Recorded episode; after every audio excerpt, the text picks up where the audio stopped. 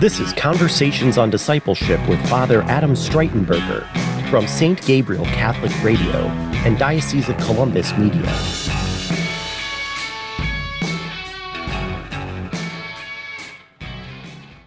With me today is Father Dan Schwartz. Um, Father, so um, we've kind of heard your story up into seminary. Um, and um, I just maybe um, a few little things about mm-hmm. your background and um, you know what what it kind of teaches us in following the Lord. And um, as you mentioned, um, you know, grace builds on nature, and that He had already kind of, in some sense, given you indications of where He might be leading you down the road with that with your interest in the Marines while you were in college. Yeah. Um, and do you, I mean, do you see that as kind of a preparation for the path that he was laying out for you, or? I think so. I think it served two primary purposes um, in the Lord's eyes. One, it was the initial attraction of how it drew me to Him. Um, the idea of sacrifice, and again, of being in a uniform and of a brotherhood, and of a very intentional um, way of life. It's I didn't want something that was nine to five. Like I mm-hmm. wanted I wanted a way of life, something that like even though I take the uniform off, like I mean you hear it all the time, like once a Marine, always a Marine. And I mean we have a very similar psalm to the Marines as you mm-hmm. are a mm-hmm. priest forever in the line of Melchizedek. Uh, but and again, this is nothing against the Corps. I think what I was looking for within uh, the Marines themselves is actually found all the more perfect obviously within the priesthood. And what I was getting a taste of was like, hey, what you're actually looking for in these certain aspects is found them all the more abundantly and all the more clear, all the more clear in this pasture mm-hmm. that, I, that I'm leading you towards. Um, and then you're right; it was a stepping stone as well to kind of discern the chaplaincy because there was there was moments in seminary where the idea of military kept coming up, and I had to dig through that because it's I was like, am I not? Because at first, not that it was troubling, but it was it certainly caught my attention of like if I am devoted to doing this, then why does my mind keep kind of gravitating towards this interest? Is there something in me that's still clinging on to a past way of life? Like, have I not let that because it's like Lord, if you want me to be your priest, I will let go of that future, like that. That I can hand over to you.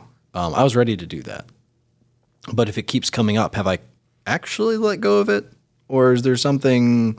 Is there something within my mind or within my heart that's still like, well, maybe if this doesn't work out, or so I, I had to dig into that a little bit. Um, that that was an object of my prayer, and it wasn't it didn't seem to be a kind of fascination or loose desire um, but something that grew out of whenever my prayer was deepening and i wasn't exactly sure what to do with that.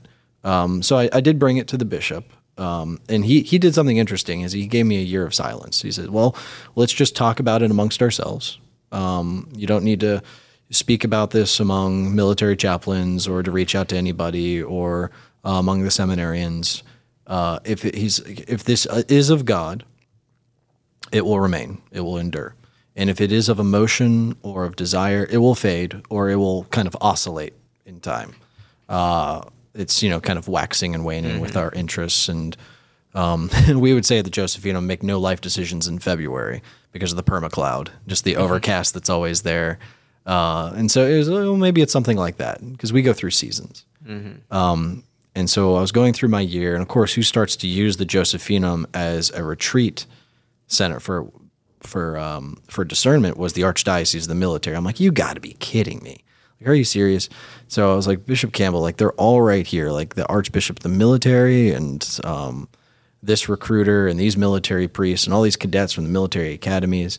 And uh, I was like, well, you know, remember your promise. I'm like, okay, I won't speak to them. I got their business cards, but I did not mention a thing to yeah. them about this. Yeah. Um, it's uh, so, you know, I was true to that, and I wasn't sure what would come of it. And he would always he would always check up with us once during the summer, and uh, you know, it's just really kind of we joked about it. We called it tea time with His Excellency because mm-hmm. he'd be mm-hmm. you know be across the table and be like, well, how are you doing in Latin and that kind of thing, and um, you know, it was a very kind of proper meeting and uh, but this time there's a big manila folder in front of him. And I'm like, and manila's not a good color in the military. And I'm just like, oh Yeah, boy. yeah. And I'm like, oh, what have I done? Like, I just, I, did, I wreck, wreck somebody's card. And I like, it was like, I'm, I'm running through all these different scenarios, none of which have any basis in reality of what that folder could represent.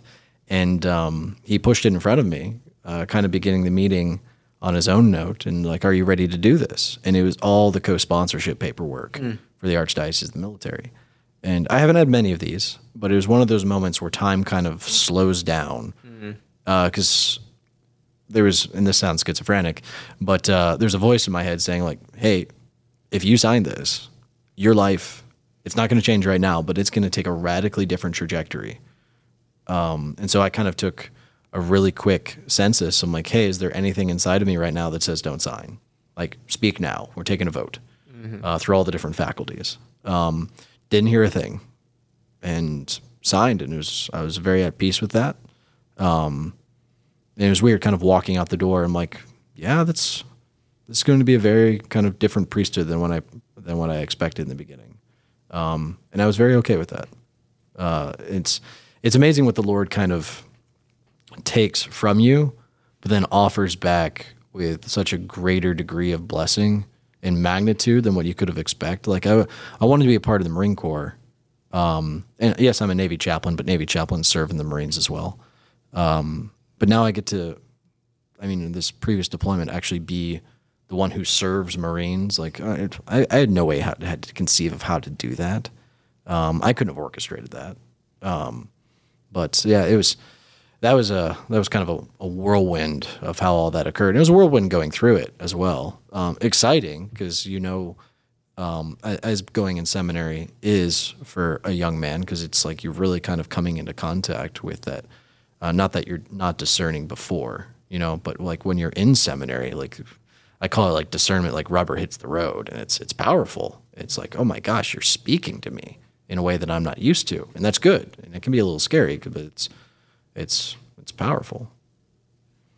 you know and it and it really what really strikes me is um, this insight that you know what you were looking initially in the marines you found in the priesthood but yet nonetheless you still were sent back into the military and it does i mean you know the lord the goods you know the desires that are on our heart point to um, a perfect fulfillment in christ Yeah. And they're good you know they're goods the lord has allowed them to be on our heart but ultimately to point to christ but then when we encounter christ those things that were on our hearts now have a, a, an even greater value They do. because christ christ you know we now have seen them as as a means by which to come to christ I think they're etched with just because they're etched a little deeper with his authorship. It it adds uh, the infinity of his own worth to it. Um, I got kind of mad with them in the beginning because I'm like, you took the Marine Corps from me, and now you send me right back in. Like, you got to be kidding me, man! Like, just like just tell me from the beginning. Um, so, but that was just me being childish. But it's it's kind of funny. It's if you don't think God has a sense of humor, I was like, I think you need to talk to him more. Yeah.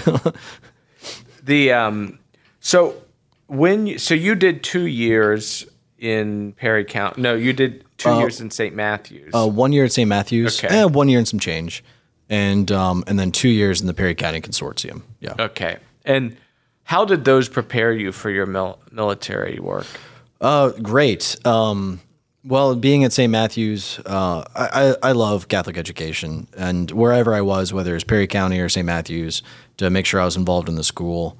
And I mean that keeps you on your toes. You have to be very adaptable because you come in with something that looks like a plan, and then by the end of the day, like that's not the plan anymore. And if that doesn't define the Marine Corps, um, I really don't know what does. I mean, we have a one of our mottos is "Semper Fi," always faithful, or short for "Semper Fidelis." Uh, but we like to say "Semper Gumby," which means always flexible, just because you're always bouncing around with, "Hey, like rem- the old plan, yeah, this is now the new plan." Okay, it's not the new plan. Go back to the old plan. That's the new plan. And I'm like, geez, and you just keep switching.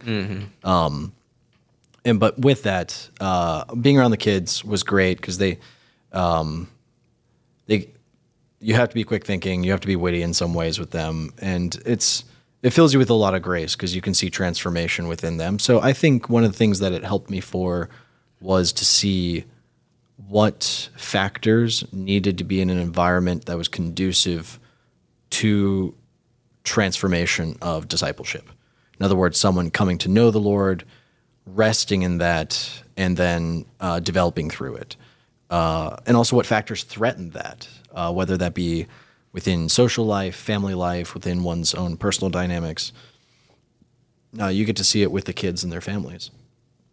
Um, I was at I was helping out with soccer at St. Charles for a bit, uh, which was great. Um, and being with the Marine Infantry, I would say being at an all boys school uh, helps helps you at least in part um, have at least an understanding of a bit of the culture that you're going into with the Marine Corps because infantry is open to women, but the majority the majority of my Marines were male just by by the nature of the mm-hmm. job.